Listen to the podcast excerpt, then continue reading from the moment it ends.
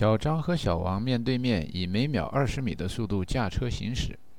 当两辆车交错的一刹那，小张和小王看见对方的车在自己眼里行走的速度变成了每秒四十米。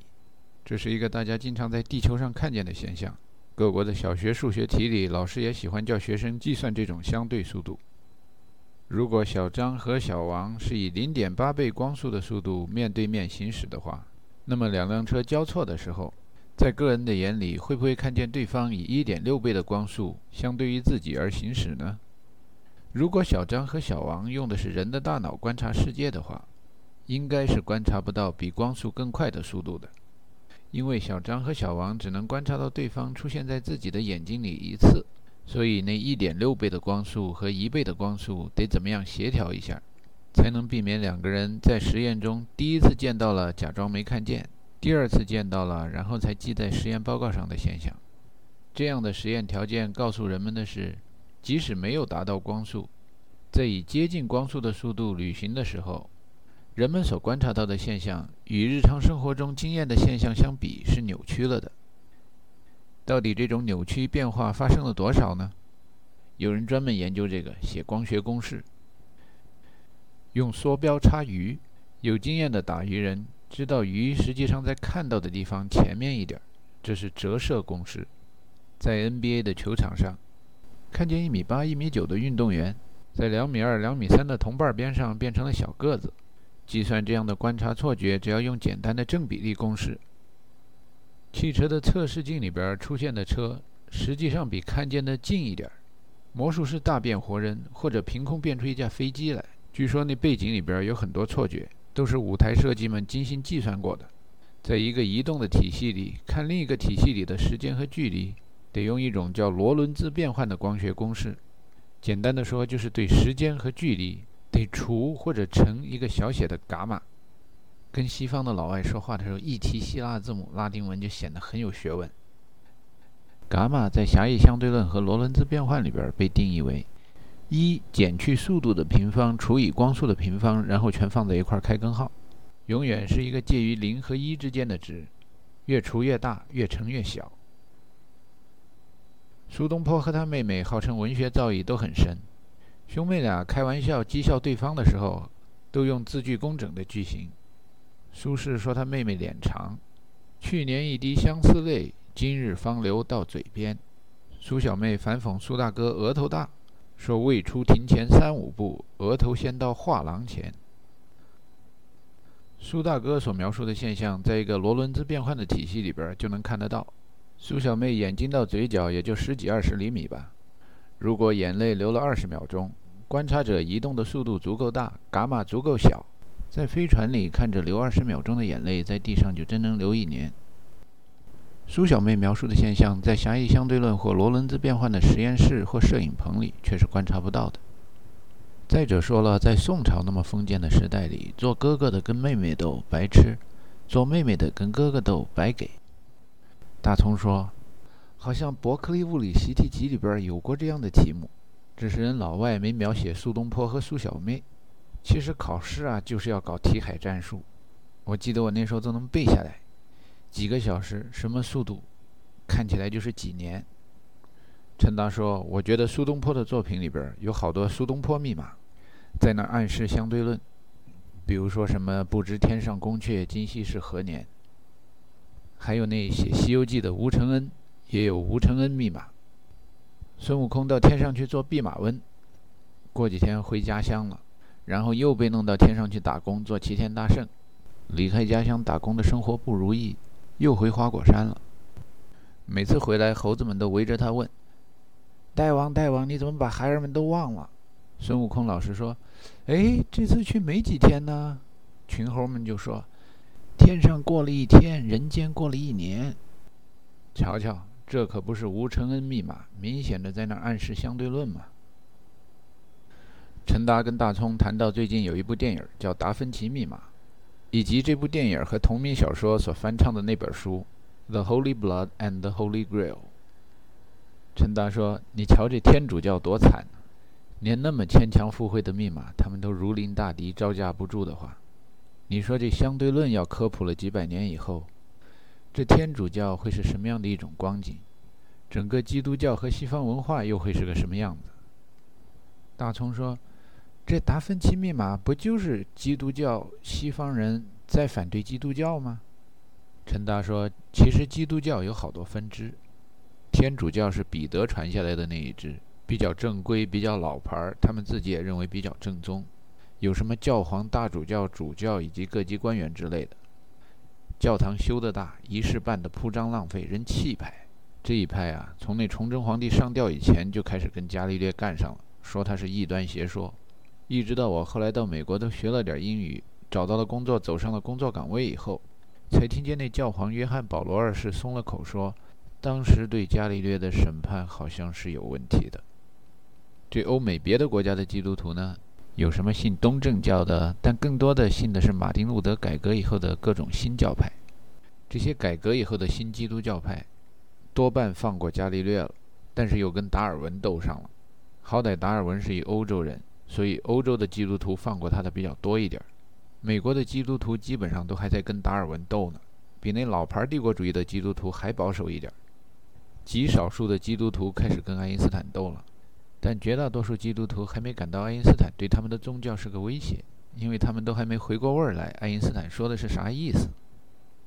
大葱说：“你以为中国人回味过爱因斯坦的相对论是啥意思？中国的科普比美国更差。”陈达说：“所以我才要继承你的遗志，看相对论放到常识课本里边，人们听不听得懂？”大葱说：“我的哪个遗志？”你老继承我的遗志，我都不知道你要继承哪一个。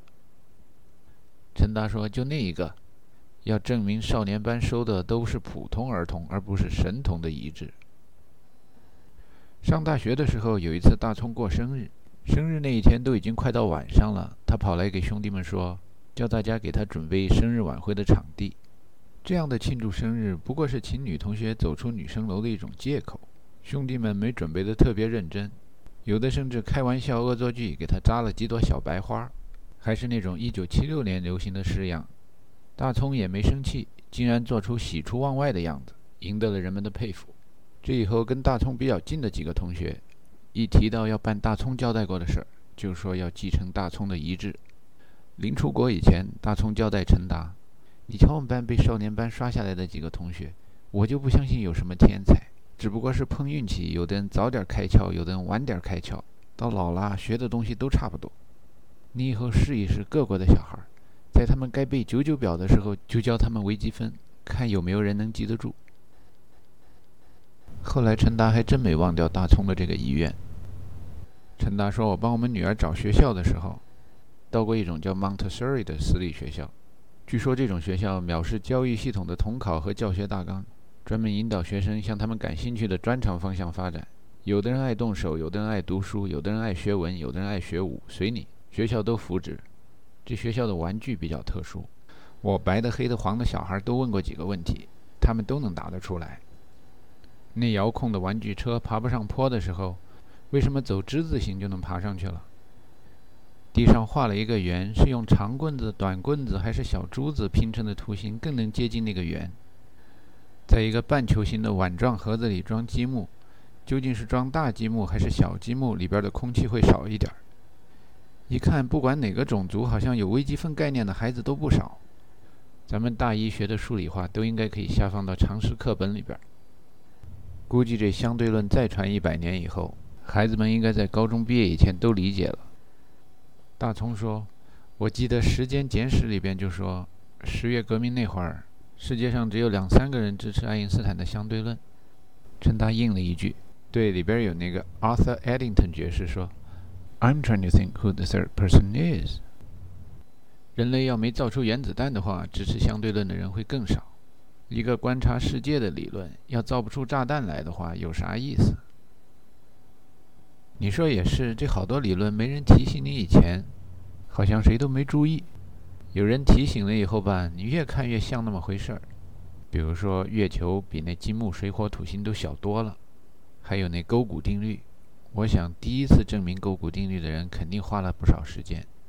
到后来也就沿着直角三角形画几个正方形，画几根辅助线。那初中老师只要把作业布置下来，许多孩子都能把勾股定律给证明了。我们学地质的谈板块构造理论，魏格纳倡导那个大陆漂移的时候，最初有那个想法，也就是因为看着地球上的几大洲像拼图一样。爱因斯坦当年推出那个智能公式 E 等于 mc 平方的时候，肯定没少伤脑筋。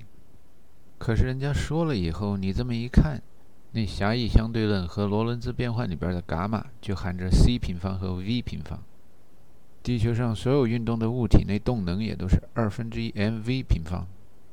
好像智能公式看着显而易见的。大葱说：“怎么显而易见？我觉得不怎么容易看出来。”陈达说：“我告诉你怎么显而易见啊。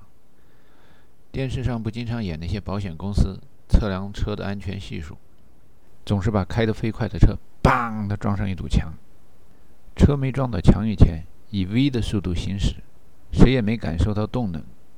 车停下了，墙感受到了破坏力，那动能就是二分之一 mv 平方，把那车和玩具人撞得破破烂烂的。”如果有辆车以光的速度行驶，撞上一堵墙，被撞得粉粉碎碎的，简直就是人间蒸发了。那在观察者的眼中，也就是这辆车彻底消失了。那被转化掉的动能，也就是二分之一 mc 平方。除了动能以外，有质量的物体还有势能。根据广义相对论，势能这一项再被转换成一个二分之一 mc 平方，不就有了两个二分之一 mc 平方？这所看到的现象就是，如果一团物质变得彻底消失了，灰都没有了，那它的能量转化也就完全了，成了 mc 平方了。陈达说的这段话里有一个做注解的广义相对论，也是上大一的时候从方勇老师那儿最初听到的。所有的物体都同时具备着动能和势能，就好像所有的物体在阳光之下一面阴一面阳。两者同时存在，相生相克。东方的哲学叫二元论，或者俗话说，看事情是要一分为二的。亚里士多德分析这种现象的时候叫 dichotomy，中文翻译为二分法。一支弓箭在弓拉满了以后，射出去以前，充满了势能，但是没有动能。在放箭的过程中，势能和动能的比例不断的变化。在射出去以后，势能就转化成了动能，在一条流淌的河流里边，放进一块鹅卵石，鹅卵石把周围的流水往外挤，于是周围的流水也紧紧地挤着鹅卵石。周围的河水挤鹅卵石的事态，就好像拉满的弓未放出箭，但是箭在弦上一样。鹅卵石的块头越大，对周围的河水挤压越厉害，所受到的挤压力也相应的更大。青春的岁月像条河，不知道从什么时候起，人们开始注意到了时间的流逝很像河水。孔老二和希腊的那位说人不能第二次踏进同一条河流的哥们儿，都把这种现象以书面形式留下了文字记载。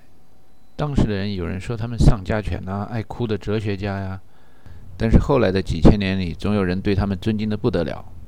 时间的河流这种现象，就像太阳从东边升起、西边落下一样，大家习以为常，不被人提起，大家也没想到它有什么特殊意义。直到牛顿搞了那么个万有引力，爱因斯坦看着有误差以后，才提出了其实物质跟物质之间没有什么引力，应该说是所有的物质对它们周边时空这条河流有那么一种挤压力。和受挤压力，太阳把周围的时空给挤压了，周围的时空受挤压以后，就像弓弦一样变弯曲了，所以周围的时空把太阳附近的物质挤向太阳，于是太阳系的行星就围着太阳转。地球有一定的质量，那也得占一定的地方，不是？所以地球周围的时空也是变形弯曲了，那就把周围的物质推向地球。这样，月亮就会围着地球转了。传说中，剑桥大学那棵苹果树上的苹果也就砸向牛顿的脑袋了。Gravity 本来只是重力向下沉的力、向地下走的力的意思，从牛顿以后，有人也把它翻译成中文，作为吸引力的意思。可是，在爱因斯坦的广义相对论获得巨大的成功以后，尤其是在天文、卫星通讯、航天等领域里边，证明万有引力的理论只是在低速情况下的近似以后，物质在宇宙中的 gravity 翻译成什么？万有占地盘力，万有受委屈力，万有你不让我，我不让你力，都比万有引力更恰当。方老师对广义相对论的另一精彩解释是关于最速路径。平常生活中，我们总喜欢说两点之间直线最短，看着眼前排的队变得长长的、弯弯的，就想插个队什么的，万类霜天竞自由嘛。可实际上呢，在任何物体的周围，因为时空是弯曲的，所以在这弯曲的时空里边，运动的物质走的也都是一条曲线。就好像地球上飞机从一个点飞到另一个点，看着好像是直直的飞，但是在大范围内看，实际上是画了一条曲线。匀速直线运动是没有力量推动的，靠惯性就会不断的动下去。这是人们用隔离的方法在小范围内能观察到的最速路径，比如在气垫导轨上。但是在自然界里边，在弯曲了的时空里。追溯路径基本上总是一条曲线，在一个大的范围内，长远的来看，如果沿着直线走，就永远达不到目的地。飞机、卫星如果真走直线，就会撞到地球，永远会欲速而不达。知道自己的轨道是怎么样弯曲的，才算获得了真正的自由。日月星辰和地球，正是因为沿着最速路径，所以才能长久的运行下去。是什么力量推动这些物体运动呢？答案是无。陈达和大葱回忆起方勇老师所说过的相对论，都有很多读后感。比如对那个 E 等于 mc 平方的智能公式，陈达说：“我手里这杯喝的可能就剩下三十克了吧？要是乘上个三十万公里每秒，还平方，那得是个多大的数啊？得有多少焦耳，多少卡路里啊？”我估计把那半条街上所有的汽车全部推回去没问题，顺带着还能把街边的所有房子都夷为平地。大葱说：“这充分说明一物降一物是有理论根据的。不仅弱肉强食，而且以弱胜强也是有足够能量的。再小的物体，只要找对地方、找对方式，也能干掉庞然大物。”陈达笑了笑，就像《斗兽棋》里边老鼠可以干掉大象。《三国演义》里边，七万人马可以干掉七十万。物理老师说，一队士兵齐步走，可以踩塌一座大桥。斗牛士加上丁厨师，可以把一头健壮的公牛变成一滩烂肉。找对了能量转换的正确方法，结果真是出人意料。大葱说：“我觉得人们发现了智能公式，就好像猿人发现了怎么用火，火烧成了灰，放出了很多能量。”但是能量转换不完全。现在人们知道用原子能了，就好像知道怎么把灰转换成什么也没有，才能把另一部分的能量也完全释放出来。我们年轻的时候读到过马克思的励志故事，说他要学盗火的普罗米修斯，从宙斯那儿把火偷出来传给人间。结果继续完成这项偷盗任务的是爱因斯坦。爱因斯坦这辈人教会了人类太阳上的那把火是怎么点燃的。说来也是，要不怎么说阳光之下永无心事呢？地球上的生物折腾了那么多年，从来没离开过太阳系。光合作用把太阳能转成植物，有动物吃植物，动物跟植物一起被埋到地下了，动物变成了石油，植物变成了煤。所有的燃料和能源都来自于太阳光，最后又都燃烧完全，化作一道光了。人也就随大溜在这能源循环里边走来走去。是不是有一希腊人相信人都是火？人说的挺有道理的。大葱说，庄子和莎士比亚相信人都是梦。陈达说，梦也是光电现象。不有人说生物电吗？你没听美国人民流行的一句电视剧台词：“Beam me up, Scotty。”世上相信人就是一束光的人还真不少。大葱看着自己的手掌翻过来翻过去，然后说。什么东西来了去了都是一个光电现象，你这么说倒真是很像。陈达说：“你接受这一点，相对论和量子力学就可以统一了。”大葱说：“我不能接受这一点。现在国内时髦的一种说法是，我们都生活在极端物质的世界，中国人缺乏信仰。你在这鼓吹生命的来来去去都是以光电现象，实在是把什么都物质化了，让人感情上很难接受。”是啊，信仰，是不是一定要写成书的宗教才叫信仰？进化论出炉的时候，有人问达尔文的坚强辩护者 Thomas Huxley：“ 你愿意你的祖先是个人还是猿猴？如果是猿猴，是你妈那只还是你爸那只？”赫胥黎说：“比起那种滥用语言、胡搅蛮缠、压制辩论的人，我觉得还是跟猿更亲近。”